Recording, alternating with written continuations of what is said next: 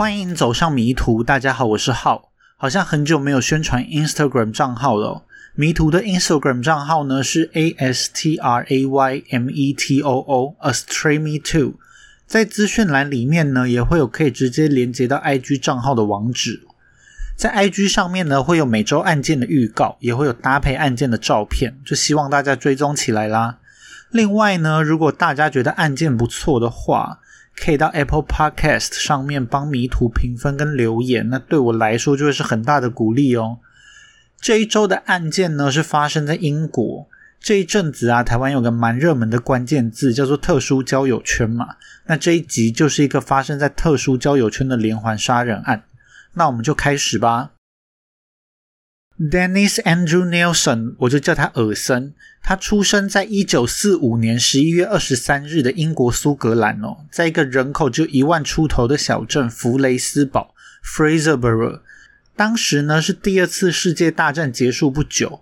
尔爸是挪威的军人，因为挪威啊在二战的期间被纳粹德国占领，所以他就在1940年到了苏格兰。在苏格兰呢参与了解放挪威的组织，他很快的就跟尔妈相遇相爱，尽管呢尔妈的父母非常反对他们的交往，但两个人还是在1942年结婚了。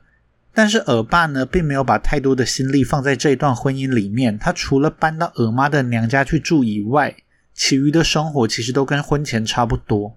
他把大部分的时间啊都花在了解放挪威上面。最后尔妈就认为他们当初结婚就是一个缺乏再三思考的决定，所以两个人就在1948年离婚了。而尔妈的父母啊因为原本就不喜欢尔爸嘛，所以就很赞同这个决定啊。在结婚的期间，尔爸尔妈总共生了2男1女，分别是尔哥、尔森还有尔妹。在离婚之后啊，这3个小孩就都由尔妈抚养，但是尔妈很快就有了新的恋情，3个小孩就主要都是由外公外婆抚养的。尔森是一个安静的小男孩，他跟外公处得特别好，他们两个人特别的亲近哦。他们常常一起出去野餐或是散步，走累了尔森就会坐在外公的肩膀上。有时候尔哥跟尔妹也会跟他们一起玩。当尔森跟外公待在一起的时候，他感觉非常的快乐。由于外公是一个渔夫，常常要出海捕鱼，每次当外公不在的时候啊，小尔森就会感觉到很空虚，希望外公可以赶快回来陪他玩。不过呢，欢乐的时光总是过得特别快，外公的状况就一年不如一年，但是外公还是继续出海捕鱼哦。最后在1951年10月31日，这时候小尔森才5岁哦，外公就因为心脏病发，在捕鱼过程中去世了。当外公的遗体送回到尔森家中的时候，小尔森的印象特别深刻，尔妈就带着小尔森走到了棺材前面，看着安详躺在棺材里面的外公，尔妈就告诉小尔森，外公只是睡着了，他是去了一个更好的地方。那这个外公的死啊，也让小尔森第一次接触到了死亡。小尔森花了一段时间才接受了外公不在了的事实。在外公去世之后呢，尔森的个性变得更加内向安静，他常常一个人待在港口边或海边，看着渔船进进出出。有一次啊，他在海边玩水的时候，他被浪带到了海中，他就非常的惊慌，试图挥手求救还有大口呼吸，但是他都做不到。有一瞬间啊，他感觉到整个世界变得很平静，可能是他的外公要来带走他了。最后呢，是有一个同样在海边玩水的年轻人救了小尔森，而这个差点溺死的事件就让他再次接触到了死亡，这也可能影响到了他后来的杀人手法哦。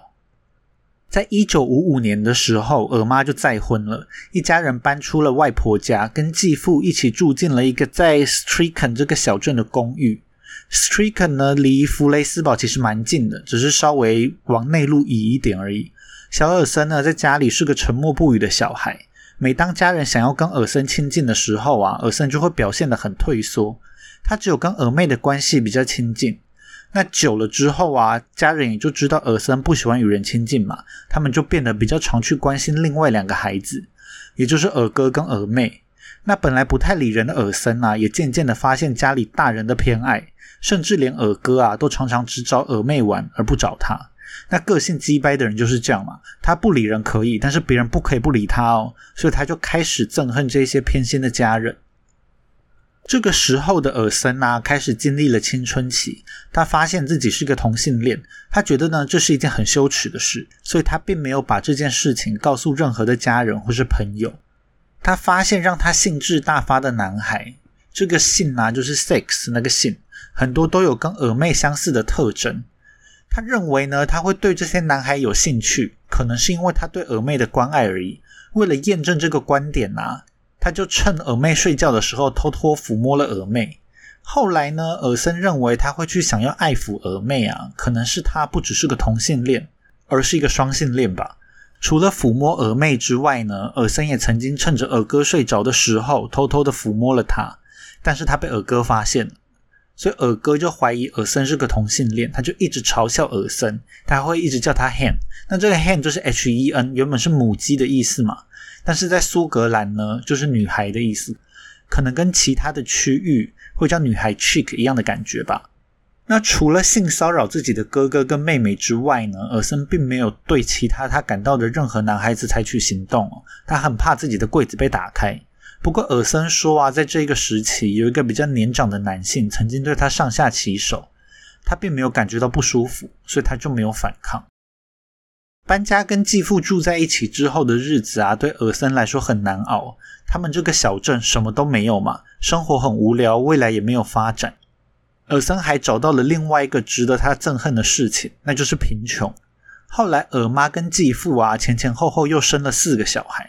尔森他可以理解要养这么多的小孩是一件很不容易的事情，但他没有办法理解为什么这么穷又这么爱生呢？那因为贫困的生活环境，尔森觉得很丢脸，他几乎不会邀请朋友到家里面来。在14岁的时候，他为了逃离贫困的苏格兰乡村，尔森就申请要加入英国的军人培训学校。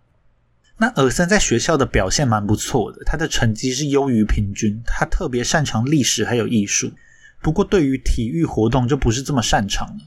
尔森呢，在1961年毕业之后，短暂的在一个罐头工厂里面上班，但是过了几周之后呢，他决定正式加入英国的军队，他很顺利的通过了选拔。从1961年9月开始在军队中服役，他也算是达成了他的目标，脱离了乡村的生活。他驻军到了伦敦西南方的奥尔德下特 Aldershot， 他在这边呢接受军队厨师的训练，短时间内就熟练了军队里面的生活。休闲的时候啊，还会到附近旅游。尔森认为啊，他在奥尔德夏特这边驻军的3年是他人生中很快乐的一段时光。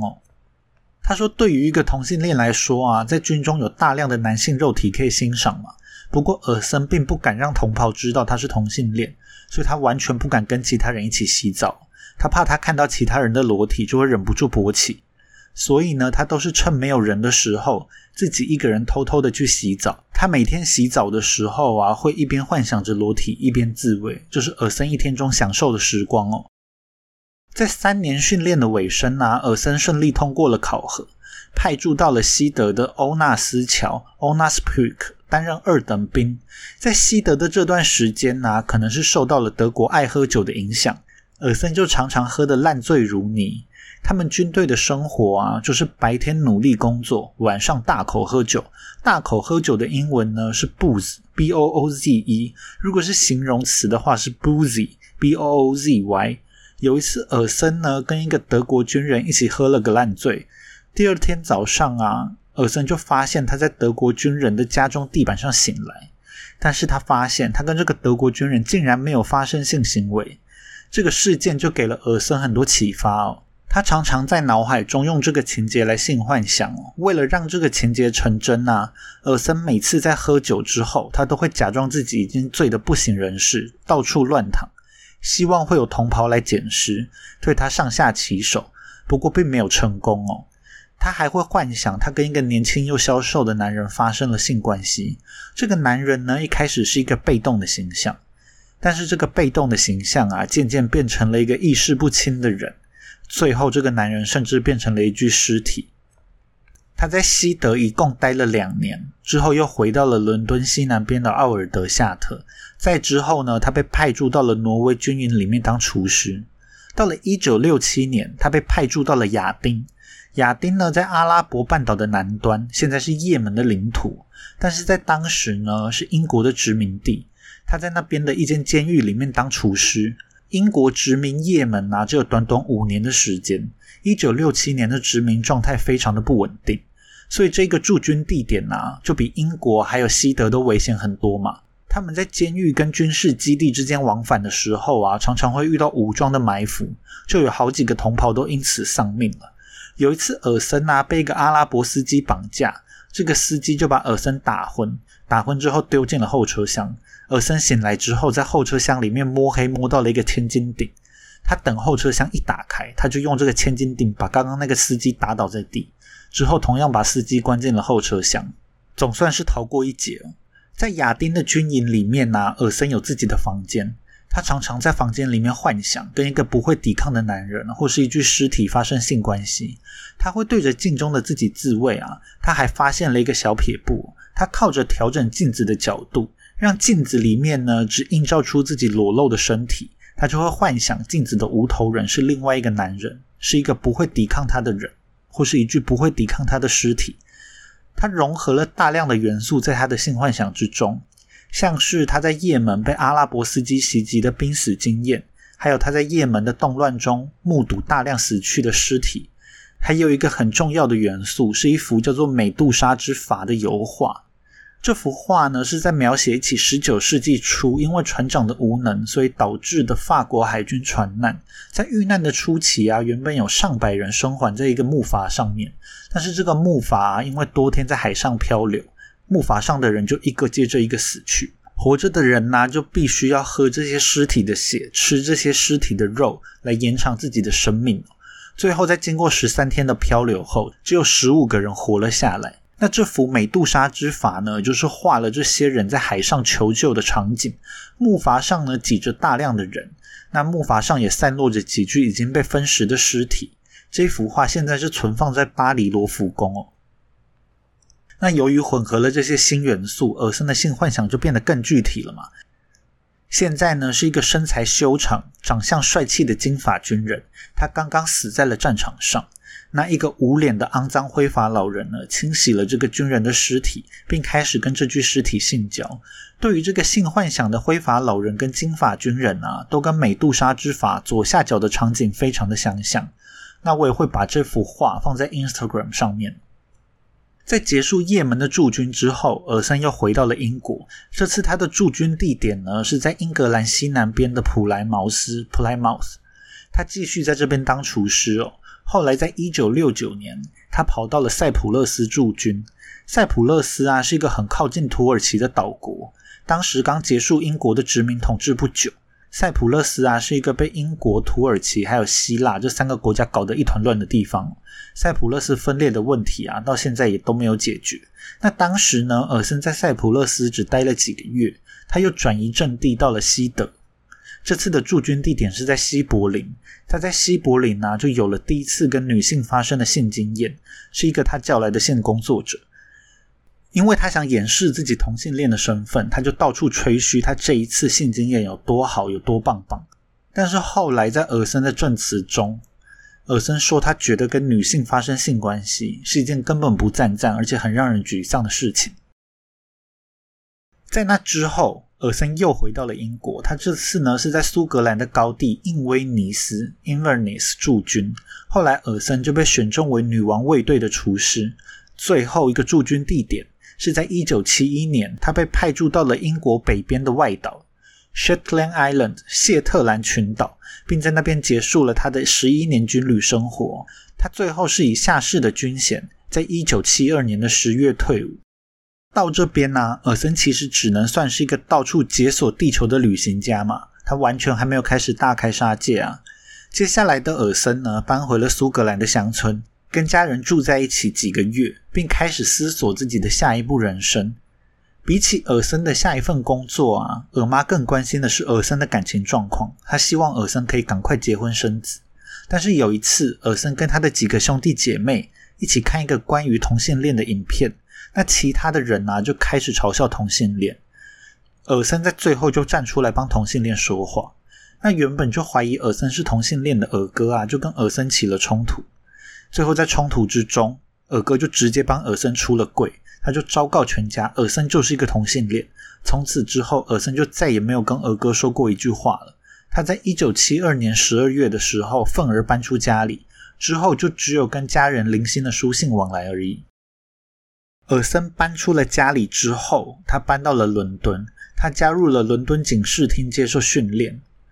他在1973年的4月完成了训练，并派驻到了伦敦西北侧的威尔斯登做一个基层员警。尔森呢，虽然觉得警察的工作也不错，但是他更怀念过去当兵的日子，那一种大量的男生生活在一起的感情。不过现在尔森啊，因为已经不在军中了嘛，他就不用过着拘束的生活了，他就开始流连于各个同性恋酒吧、同性恋夜店。如果有看对眼的男生呢，他就会跟他们发生性关系。不过他渐渐的发现，这种关系都不持久，无法带给他内心的平静。他觉得这样的关系只会腐蚀他的灵魂，他渴望的呢是一种更长期的关系。在1973年8月的时候，尔爸去世了，留给了尔森1000英镑的财产。尔森原本就认为啊，警察虽然不错，但并不适合他的生活方式。现在呢，他有了这笔遗产，他就可以慢慢的找新工作了，所以就在1973年的12月辞去了警察的工作。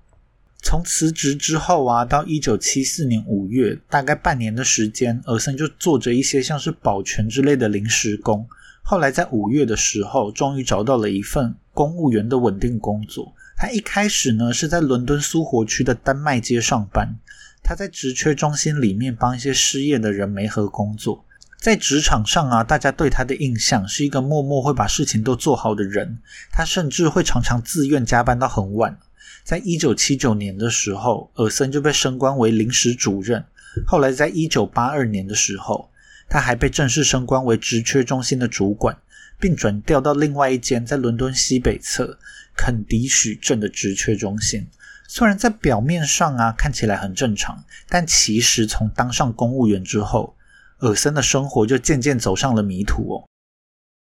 在伦敦的前期啊，尔森都是住在他当警察附近的克里克伍的 Crickwood 这一块区域。在1975年11月的时候，他在一间同性恋夜店外面碰到了一个20岁的男生，他正在被两个男子欺负，于是尔森就上去英雄救美。这个男生呢叫做 David Galichan， 我就叫他咖喱。咖喱就跟着尔森回到了尔森的住处，两个人度过了一个愉快的夜晚。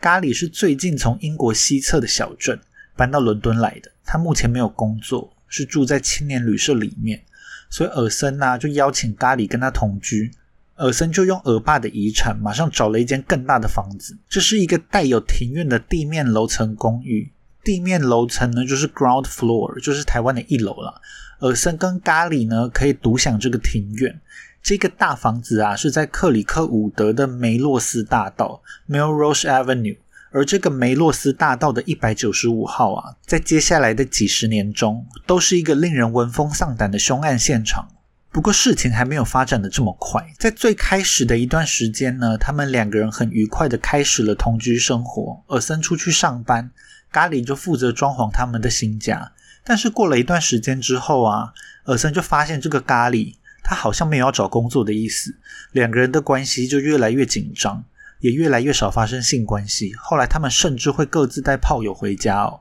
最后在两个人同居1年半之后，在1977年的5月，尔森就把咖喱赶出了家门。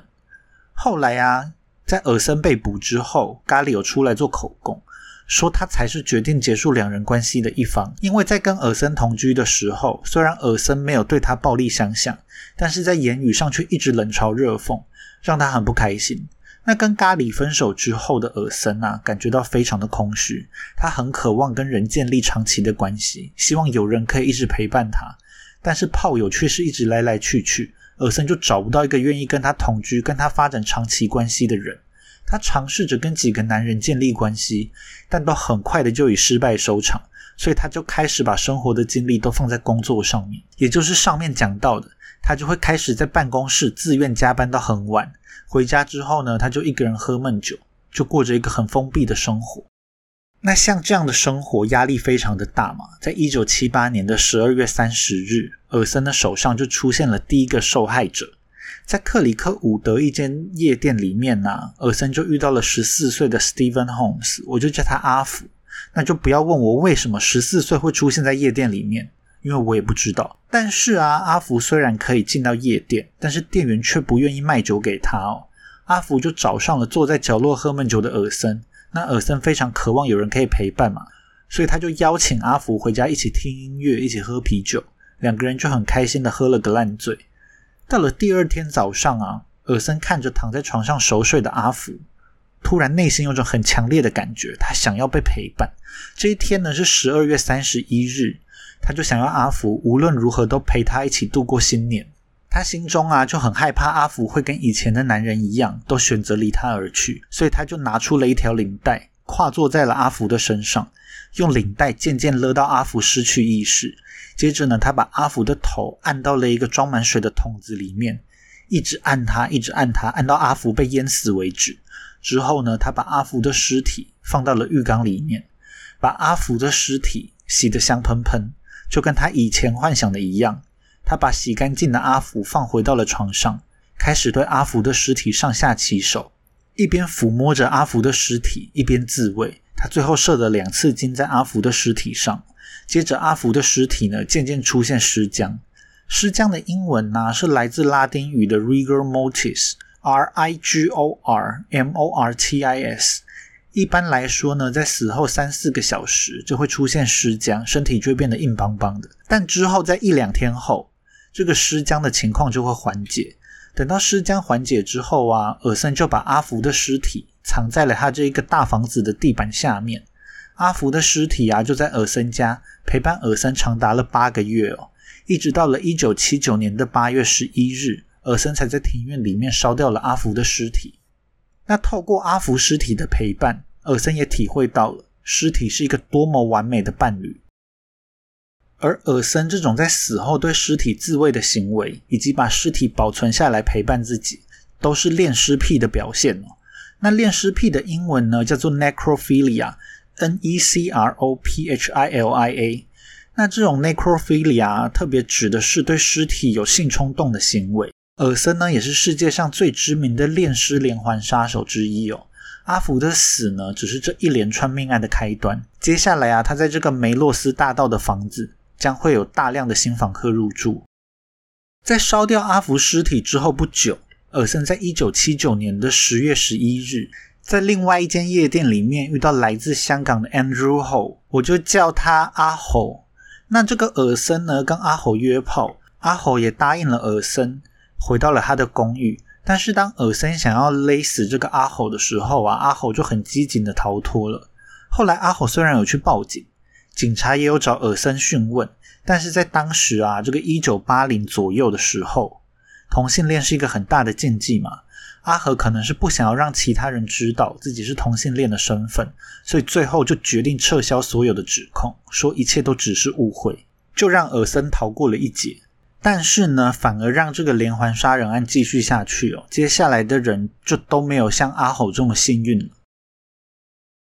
到了12月3日啊，尔森又再度出手，这一次呢同样是在夜店里面遇到目标哦。尔森呢遇到了23岁的加拿大学生 Kenneth Ockenden， 我就叫他阿欧。这个阿欧啊是到英国来拜访亲戚的，然后顺便旅游。尔森听到阿欧想要旅游，就自告奋勇的当他的导游。尔森就邀请阿欧先回家吃点东西喝点酒，然后再出发。在路上呢他们买了点酒，结果回到公寓后不久，尔森就用耳机呢把正在听音乐的阿欧给勒死了。他之后还帮自己倒了杯酒，用勒死阿欧的耳机继续听着音乐，享受有阿欧陪伴的夜晚。在第二天啊，阿欧还跑去买了台相机，想要保存下阿欧最完美的画面。他拍下了大量阿欧尸体的照片，他对阿欧的身体非常的着迷。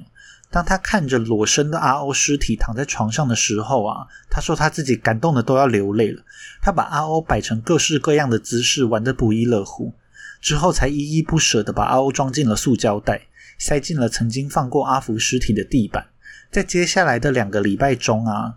尔森说自己至少把阿欧的尸体从地板里面挖出来了4次，让阿欧再次来陪伴自己。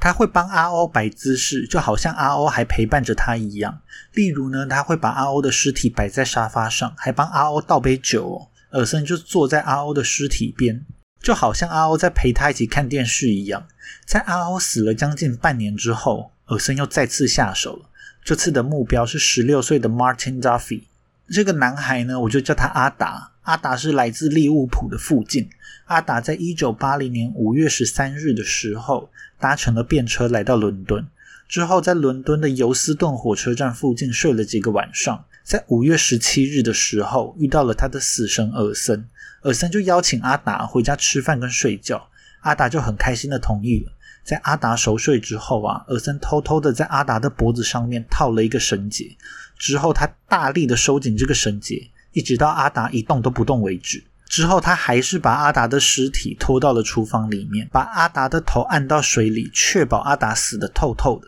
之后呢，他就在浴室里面清洗了阿达的尸体。阿达的尸体呢放在尔森的床上，尔森就反复的亲吻还有抚摸阿达的尸体。阿达是尔森所有的受害者里面看起来年纪最小的。尔森对着这具年轻的肉体啊也是自慰了2次。之后呢，他把阿达藏在了一个他的橱柜里面。但是5月的天气已经很热了嘛，没过多久阿达的尸体就开始膨胀腐坏，所以尔森就马上把阿达也丢到了地板下面了。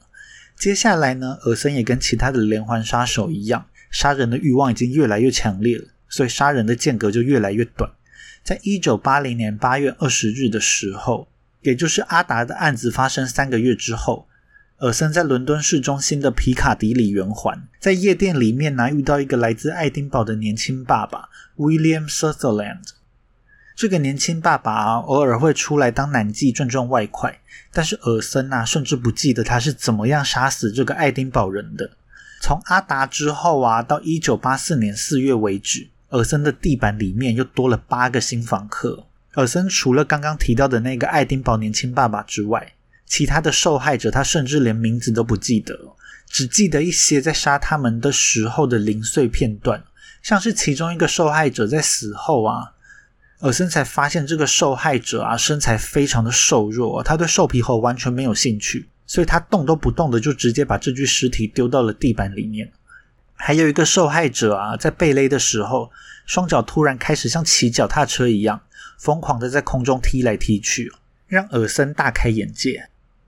还有一个壮汉啊一直炫耀说自己有多厉害，他在杀掉这个壮汉之后还把他吊挂在房间里面整整1天才丢到地板里面。尔森就说啊，要杀掉这些受害者就像是抢走小孩的糖果一样容易。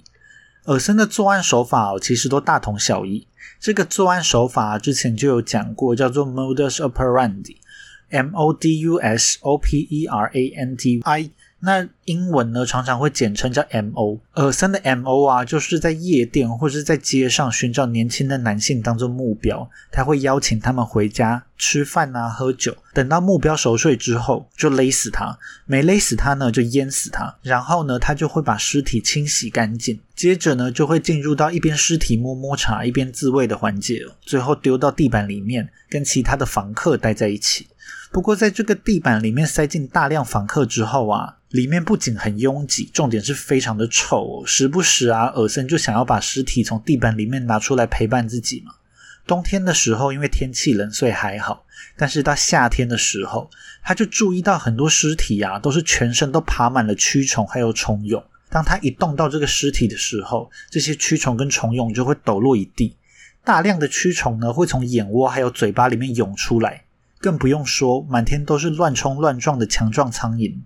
那为了对抗臭味啊还有驱虫大军，尔森只好在地板里面放大量的除臭剂，而且他每天都要喷洒2次杀虫剂，但还是完全没办法根除这个尸体的臭味。驱虫们呢也照样是很顽强在尸体上面继续蠕动。为了要更方便的存放还有后续处理这些尸体，尔森在1980年年末啊他就会开始分尸这些尸体，他把尸体都会切成大块来存放，这样子在后续他要烧的时候也比较好烧。他就对其中一个死者很有印象，因为这个死者的身上啊有一个 cut me 的刺青，就是切我，他就照着这个刺青的指引啊切开了尸体。不过因为分尸实在是很费力，尔森还会像解剖一样把受害者的内脏都掏出来之后另外丢弃，所以尔森啊常常就为了要处理这些尸体而请假。为了要让烧尸体的臭味不太明显，他还会把火堆啊圈在一个废轮胎里面，像他在庭院里面烧尸体的时候，烧轮胎的臭味就可以掩盖掉这个烧尸体的味道。有一次呢，他还看到3个小孩呢就盯着他烧尸体的火堆看着。尔森心里面就想啊，如果这3个小孩围着火堆跳舞的话，那简直就像是一个火葬的庆典一样啊。在火焰熄灭之后啊，在灰烬之中通常只会剩下头骨，尔森就会再用工具把已经烧到很脆弱的头骨砸个稀巴烂。在1981年的9月17日，梅洛斯大道的195号迎来了他最后一名受害者，他是23岁的 Malcolm Barlow， 我就叫他阿巴。阿巴呢在尔森的家门外面跌倒，尔森马上就走出去关心了阿巴。阿巴说呢，自己是因为正在吃药，所以导致他的脚很虚弱。尔森就建议跌倒的阿巴赶快去看医生啊，他甚至还帮阿巴叫了救护车哦。第二天啊，出院的阿巴就来到了尔森的家里，想要跟尔森道谢。尔森就邀请阿巴进来，吃了晚餐跟喝了点酒。之后呢，这个阿巴就在沙发上面睡着。尔森又忍不住自己杀人的欲望，就跟之前的 SOP 一样，到了要勒死阿巴的环节。尔森是直接用双手勒死了阿巴，他第二天呢就把阿巴藏在了厨房里面。阿巴是最后一名受害者呢，并不是说尔森要被抓了，而是因为啊，尔森在这个梅洛斯大道的房东，他想要收回房子来重新装潢。原本尔森其实是很反对，但是房东就说啊，他愿意给他1000英镑当做赔偿金。那既然有钱拿，尔森也就欣然接受了嘛。他把尸体都处理干净之后，在1981年的10月5日就正式搬出了这个梅洛斯大道195号。在这里呢，尔森总共杀害了12名年轻男子，分尸过至少其中4具尸体。他还升起了4次火堆，把这些尸体呢全部都烧成灰烬。那接下来尔森当然是要搬家啊，他的新家是在伦敦更北边的马斯维尔山这个区域。他住在一个叫做 Cranley Gardens 格兰利花园的 23D， 是一间顶楼的公寓。在这个新家里面啊，尔森没有办法再沿用旧的方法作案了。他现在这个顶楼公寓啊，既没有办法把尸体藏在地板里面，他也没有办法在庭院里面烧尸体嘛。所以接下来的几个月啊，尔森就沉寂了一段时间，并没有再犯案。即使有把人引诱回到公寓，他也都克制住了自己犯案的欲望。但是欲望的特性啊，就是越强硬的压着就会引来更大的反扑嘛。在1982年的3月，尔森终于按耐不住自己想要杀人的欲望，或者说他按耐不住的是那种渴望被陪伴的欲望。尔森在莱斯特广场附近的夜店里面啊，把23岁的 John Hollett 引诱回家，我就叫这个人阿豪。尔森跟阿豪啊一起喝了点酒，看了部电影之后，阿豪就睡着了。尔森原本是想要叫醒阿豪，叫阿豪回家的，但是阿豪呢却迟迟都没有醒来。看着沉睡的阿豪，尔森就忍不住自己的欲望了，他就拿起了一条装饰带勒住了阿豪的脖子。但不知道是不是因为太久没有杀人了，尔森的手法还有力道都退步了。惊醒后的阿豪啊，马上反过来激烈的反抗。阿豪同样想要勒死尔森，双手紧紧扣着尔森的脖子。在一番激战之后啊，还是阿豪比较早失去了意识。但是呢，尔森还是对自己刚刚差点被勒死的遭遇余悸犹存哦。而且他还发现阿豪竟然没死。接下来呢，他反复的想要勒死阿豪3次，但是都失败了。他最后呢是直接把昏迷的阿豪拖到浴室里面，把阿豪的头按到浴缸里面淹死他。在接下来的十几天中啊，尔森的脖子上面都有阿豪奋力反抗留下来的指痕。之后呢，是在1982年的5月，也就是说，虽然上一次的经验让尔森受到很大的惊吓，但是他还是在2个月之后就按耐不住自己杀人的欲望了。21岁的 Carl Stutter 呢，阿斯在肯顿被尔森给盯上了。伦敦的肯顿呢，有很多很锵的怪人，本来就不是个很安全的地方。阿斯呢，因为失恋而心情低落，尔森就邀他回家喝一杯。当阿斯喝得烂醉的时候，他就睡在尔森的睡袋里面。尔森就忍不住想要杀掉阿斯的欲望，他开始掐阿斯的脖子。在半睡半醒之间的阿斯啊，一开始还以为他是被睡袋的拉链卡住了，尔森是在救他。但是当他听到水声隆隆的时候啊，感觉就不太对劲。之后尔森就把阿斯的头按到水里面，想要淹死他。阿斯在一动不动之后就软倒在地上。过了一小段时间之后啊，尔森就发现阿斯其实还没死，他终于成功控制住了自己的杀念，反过来抢救阿斯。差点被杀掉的阿斯啊，就在尔森的家中软瘫了好几天。之后恢复力气的阿斯就开始质问尔森说，那一天是不是想要杀了他？但是尔森就说啊，他当时只是想要救出被睡袋勒到昏迷的阿斯而已，用水呢也只是希望阿斯能够赶快清醒过来。虽然听起来很扯，但是阿斯就接受了这个说法哦。我自己是觉得他可能并没有被说服啦，应该只是想要赶快逃出尔森家而已。总之呢，阿斯最后就幸运的逃过了一劫。之后又过了一个月，在1982年的6月，常常加班的尔森终于被升为正式的主管，但是在事业上的成功并不妨碍他继续杀人的欲望。他在9月的时候遇到正在招计程车的27岁男子Graham Allen， 我就叫他阿 A。 尔森呢就邀请阿 A 回家吃了饭，因为尔森杀了太多人，所以他其实不太记得关于阿 A 死的细节了，只记得是啊，在阿 A 开心的吃欧姆蛋的时候，尔森动手勒死了他。之后尔森就把阿 A 的尸体放在浴室里面好多天，他才开始处理尸体。搬到顶楼之后啊，对于他要处理尸体来说是非常的不方便，这也是他接下来会被逮捕的主要原因哦。在1983年的1月26日啊，尔森手上的最后一个受害者来到了顶楼的公寓。这次呢，就有人看到这个20岁的 Steven Sinclair 小新跟尔森一起往地铁站走去。按照惯例呢，小新也是先醉倒在尔森的公寓，接着尔森就用领带还有绳索来勒死小新。尔森还发现啊，小新两只的手腕上都贴着厚厚的绷带，他把绷带撕下来之后就发现下面全部都是小新最近割腕受的伤。之后呢，尔森就把小新的尸体清洗了干净，小心翼翼的放在了自己的床上。他在床的旁边啊，放上了3面全身镜，确保每一面镜子都照得到小新之后，他就躺在了小新的身边，亲吻了小新的额头，跟尸体说了声晚安。之后就在小新尸体的陪伴下面安稳的睡了一夜。但每次杀人之后啊，令尔森烦恼的就是要处理尸体的时候了。以往他只要在庭院里面把火烧掉就好，但是在顶楼却没有办法嘛，他就只能先把尸体都切成块，装在袋子里面，藏在家里大大小小的柜子之中。他还很会废物利用哦，他是用小新手上取下来的绷带来密封装着小新尸块的袋子呢。为了要处理掉尸体呢，他就把切下来的肉啊都再剁成小块。为了要更方便的骨肉分离，他还有小撇布哦，他就会炖煮这些尸体的头颅跟手脚，因为煮过的肉会更好切嘛。他就把这些剁成小块的碎肉啊，还有内脏，还有一些小块的骨头，他就尝试着想要用马桶来冲掉。其实他在梅洛斯大道的时候啊，就会用马桶来处理一部分的尸体，但是他这次太失策了，因为水压当然就是比不上他在地面楼层的公寓啊，所以没过多久，水管就被这些冲不下去的尸块给堵住了。没有什么人可以忍受得了水管被堵住吧，就马上叫了水电工人来查看管线。在1983年2月8日的时候，水管工人就来到了尔森居住的这个格兰利花园。当这个工人一打开水管，就发现里面被很可疑的肉跟骨头塞得乱七八糟。这个水管工人看来也是不简单哦，因为他马上就说，这个看起来就是人肉啊，他目前没有办法处理，他要先回去跟主管报告才行。尔森听到水管工人说这些都是人肉，他也并不紧张哦，他只淡淡的说了，他看到像是有人想把肯德基炸鸡冲到厕所里面而已。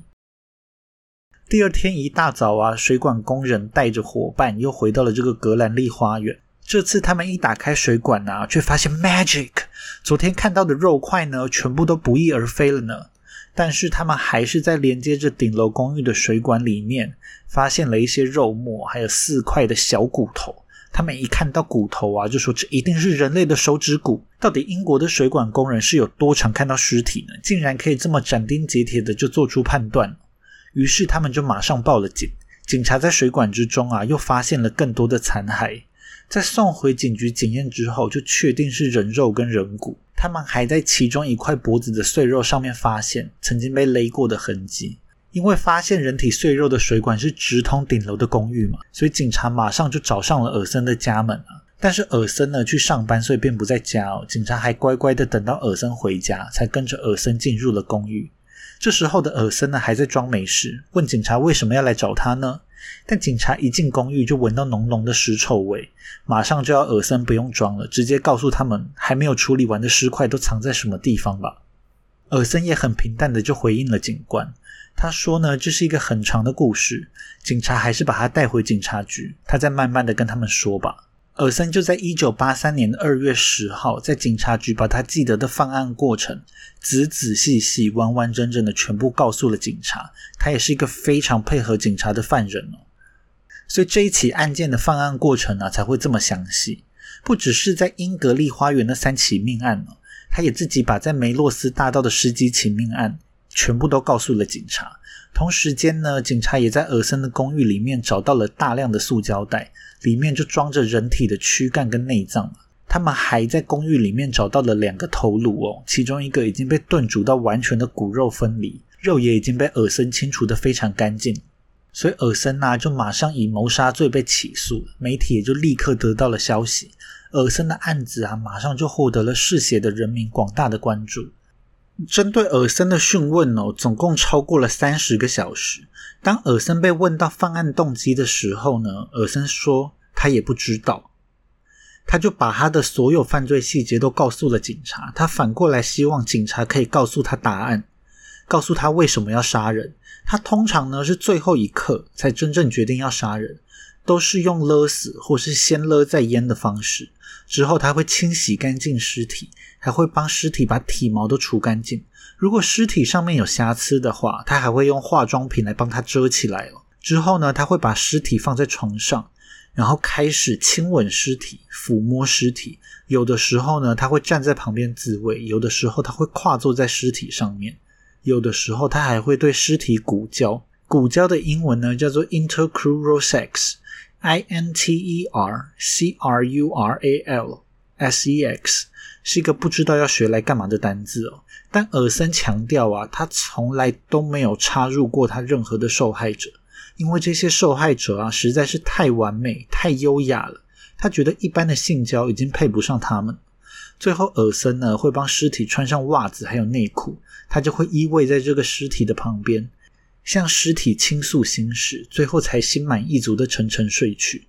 这样的流程呢，只要尸体不腐坏，尔森就会反复的一直把尸体拿出来陪伴自己，一直到尸体发出腐臭之后他才会开始处理，所以才会搞出在梅洛斯大道上那种尸体爬满蛆虫的情况。说实话，尔森自己也吓个半死哦。最后警察就问尔森有没有后悔犯下过这些命案，尔森就说啊，他自己也希望能够停手，但是他做不到，他并不想要杀人啊，但是他着迷于死亡带来的美丽。在判决下来之前啊，尔森就已经先被羁押在监狱里面了，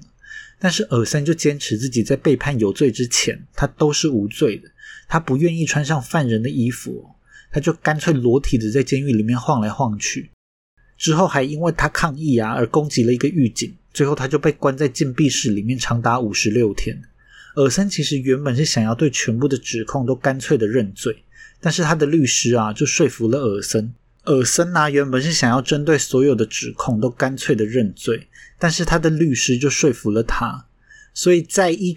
年10月24日的时候，尔森就对全部的谋杀都坚持无罪。尔森的律师呢就说尔森是因为精神状况的问题才会犯下这些案件，顶多只能算是误杀吧。在法院上呢，总共有3个精神科的医师评估了尔森的状况，其中有2个精神科医师就认为啊，尔森确实有着情感的障碍，他的自恋型人格还有认知障碍让他在犯案的时候没有办法把受害者当成人在看待，有着精神分裂的倾向，一部分的他呢冲动的去犯案，一部分的他却又会制止自己犯案。虽然没有办法把尔森归类在某一种特定的精神疾病，但是他们就认为尔森有精神方面的问题是毋庸置疑的，应该要获得减刑。但是第3个精神科医师就不这么认为了，他就认为尔森虽然异于常人，但是尔森还是可以跟人建立正常的关系，唯一不让他这么做的人就是他自己。他不认为尔森是有精神的疾病，当然就不应该获得减刑嘛。所以这一点啊就在法院上面争论不休，最后的决定点呢是不管尔森的精神状况如何都不能拿来当成减刑的借口。在法庭上啊，有很多受害者都出来指证尔森哦，像是阿斯就是其中一个死里逃生的人嘛。但是有一些受害者啊，连尔森自己都不记得了，他们在案发当时可能其实也是有报案的哦，但是在警察看到两方都是男生，他们就对同性恋的纷争视而不见，或是也有可能受害者当时怕被大家知道自己是同性恋，就不敢去报案。但是后来呢，在尔森被逮捕之后，决定站出来说出真相。只能说在很多案件之中啊，警察都是扮演着废物般的角色，如果多一点重视的话，这起案件可能是不需要死这么多人。尔森的判决啊，最后在1983年11月3日下来了，法官就认为很少有凶手可以像尔森这么冷漠，但却又同时很热心的提供了他大部分犯案的细节。虽然尔森不承认自己的谋杀罪，但是基本上大部分的犯案证据还有犯案过程都是尔森主动提供的，包括他是怎么分尸啊，怎么存放尸体，怎么烧尸体，怎么煮头颅，怎么搞到一堆蛆，这一些等等等等的细节都是尔森自己说出来的。也因为有大量的物证，很多陪审团成员啊，在审判的过程中都遭受到了极大的视觉冲击哦。最后尔森呢，在6项谋杀罪、1项杀人未遂罪罪名成立，判处终身监禁，并于25年内不得假释。之所以只有6项谋杀、1项杀人未遂，是因为这些案件啊，是检察官能够找到证据的。在梅洛斯大道里面有一大堆连名字都没有的受害人，检察官连他们是不是真的存在都没有办法确认，所以就没有办法拿来起诉尔森了。另外呢，虽然有好几个人从尔森手上死里逃生，但是这些人就大部分都没有证据可以佐证。连阿斯的案件呢，都因为证据不足，最后没有被判处有罪。不过呢，不管是几项谋杀、几项杀人未遂，其实也都差不多，因为最后啊，最重也就是判终身监禁嘛。在后来英国有确认了至少有8个人的遗骸混合在了梅洛斯大道，并且也确认了其中一个死者的身份，但是英国就认为啊，即使重审也不会让尔森的刑期变得更长，为了考量公众的利益，所以就不予起诉了。会这样说呢，是因为在1994年的时候，尔森原本未满25年不得假释的判决已经被更改为终身不得假释了，也就是说这已经是尔森所能够收到最重的判决了，不管再多多少条的命案，他们也没有办法判更重了。在监狱里的尔森啊，虽然偶尔会跟狱警或是狱友起冲突，但大致上还算是一个安分的犯人，大部分的时间呢都在阅读还有书写。他在狱中完成了一本未出版的自传，叫做 The History of a Drowning Boy， 溺水男孩的故事，书名就是取自于他小时候差点被溺死的经验。他还在狱中啊，跟大量的笔友书信往来，最后在2018年5月12日的时候因为疾病去世。不过故事还没有结束，其中一位跟监狱中的尔森变成笔友的编辑叫做 Mark Austin， 他们书信往来了800多封信，其中也包括了尔森给这位编辑看的那一本未出版的自传，所以编辑呢就帮忙尔森完成了这一本自传。这名编辑在尔森去世之后，在2021年1月21日，也就是今年哦，出版了由他编审过的这一本溺水男孩的故事，让生前渴望被人陪伴的尔森可以透过故事永远陪伴着大家。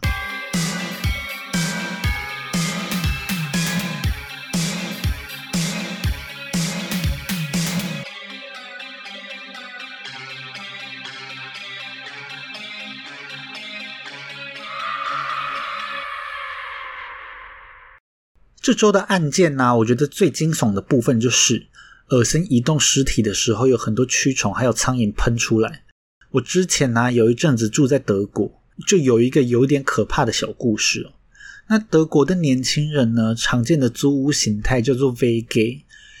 就是英文字母的 WG 哦，是德文 Wohngemeinschaft 的缩写，指的是呢好几个人一起住在同一间公寓。大家有各自的房间，但是会有共用的空间，像是客厅啊、卫浴啊、厨房之类的。形式可以是好几个朋友一起跟房东承租，通常会有其中的一个人担任主要的房客，他负责跟房东接洽，或是呢房东会自己来决定要租给哪些房客。我之前住的啊就是属于后面的这一种，房客都是由房东决定。我住的是一个4人的 WG， 除了我之外就还有3个室友嘛。在我住在那边的一段时间之中啊，其他的室友就会来来去去。其中呢有一个来自伦敦的女孩叫做黑莉，我就叫她阿海，她就是我今天要分享的故事的主角。欧洲的夏天就其实是蛮热的嘛，刚刚也有说欧洲的夏天其实也是蛮热的只是它热的时间没有台湾这么长而已。而且欧洲的房子啊大部分都没有纱窗，所以苍蝇就非常的猖獗。我刚去的时候啊曾经把鸡腿的骨头放在厨房里面一天哦。第2天呢鸡腿的骨头上面就爬满了密密麻麻的苍蝇，所以我就从这边学到了一课，厨余一定要当天丢掉。在阿海搬进我们这个 VG 之前啊，我们其他的人会在煮完饭之后把所有的垃圾还有厨余带离厨房，厨房是没有垃圾桶的。但是在阿海搬进来之后啊，他就在公用厨房里面设立了自己的垃圾桶，而且用的是那种超大的垃圾袋，于是接下来就发生悲剧了。阿海就开始把厨余倒在那个垃圾桶里面，一开始的天气还没有这么热，所以即使他的垃圾放好几天也不会怎么样。但是呢欧洲大概从5月底开始就会时不时变得很热，在这种天气下苍蝇就变得很活跃。这个时候如果没有天天倒垃圾的话，就会发生很可怕的事情。我们的厨房里呢就开始出现了大量的苍蝇，都是那种超级大头是绿色的那种，在厨房里面窜来窜去。更可怕的是呢阿海的垃圾桶是那种掀盖式的，它的垃圾桶开始出现了大量的蛆虫，都在那个垃圾桶的盖子上面蠕动哦。每一次阿海打开那个垃圾桶，就会有一些没抓稳的蛆虫被抖落在厨房的地板上，我们看了就觉得很可怕，所以就请阿海赶快处理他的垃圾。那一般人呢看到垃圾长蛆了，应该是会想要尽快把垃圾拿去倒才对吧，但阿海不是哦，阿海竟然是去超市买了杀虫剂，他就每天在厨房里面喷那些蛆。他把垃圾桶的盖子掀起来啊，接着就对着盖子上面的蛆狂喷，被喷杀虫剂的蛆呢就强力的蠕动，最后无力的掉在了厨房的地板上。大家有没有注意到呢，阿海的处理方式就跟尔森是一模一样的，难道这就是所谓英国人的思考方式吗？但是不知道是蛆的生存能力特别强，还是他买的那个杀虫剂是便宜货。总之就是跟案子里面说的一样，这只是个治标不治本的方式。大概过1-2天它的垃圾桶盖啊又会再次爬满蛆，而且蛆还会更肥更大哦。我好几次走进厨房啊都看到它一脸阴沉站在那个垃圾桶旁边喷杀虫剂，身旁就是一堆掉落的蛆，看了都吓个半死吧。虽然蛆的繁殖力很惊人，但是阿海的意志力更惊人，他大概还是会撑满1个礼拜才会把垃圾拿去丢。不管我们怎么跟他说呢，他都没有要改善的意思哦。所以最后我就决定，当我进入厨房觉得那个垃圾桶快要长蛆的时候，我就直接把他的垃圾拿去丢，我才不管他的垃圾袋有没有满。那个垃圾桶啊吸引来的苍蝇量真的是非常的惊人，煮饭又不能够不开窗嘛，煮一次饭就可以打死7-8只的苍蝇哦，实在是有够可怕。最后这件事情的结尾呢是在夏天过一半的时候，阿海就搬出去，只能说是谢天谢地吧，我们的厨房终于又回到了大家不会把垃圾丢在里面的小默契，就回归了平静的生活。希望大家喜欢今天的案件还有这个充满蛆虫的小故事咯。大家拜拜，我们下次见。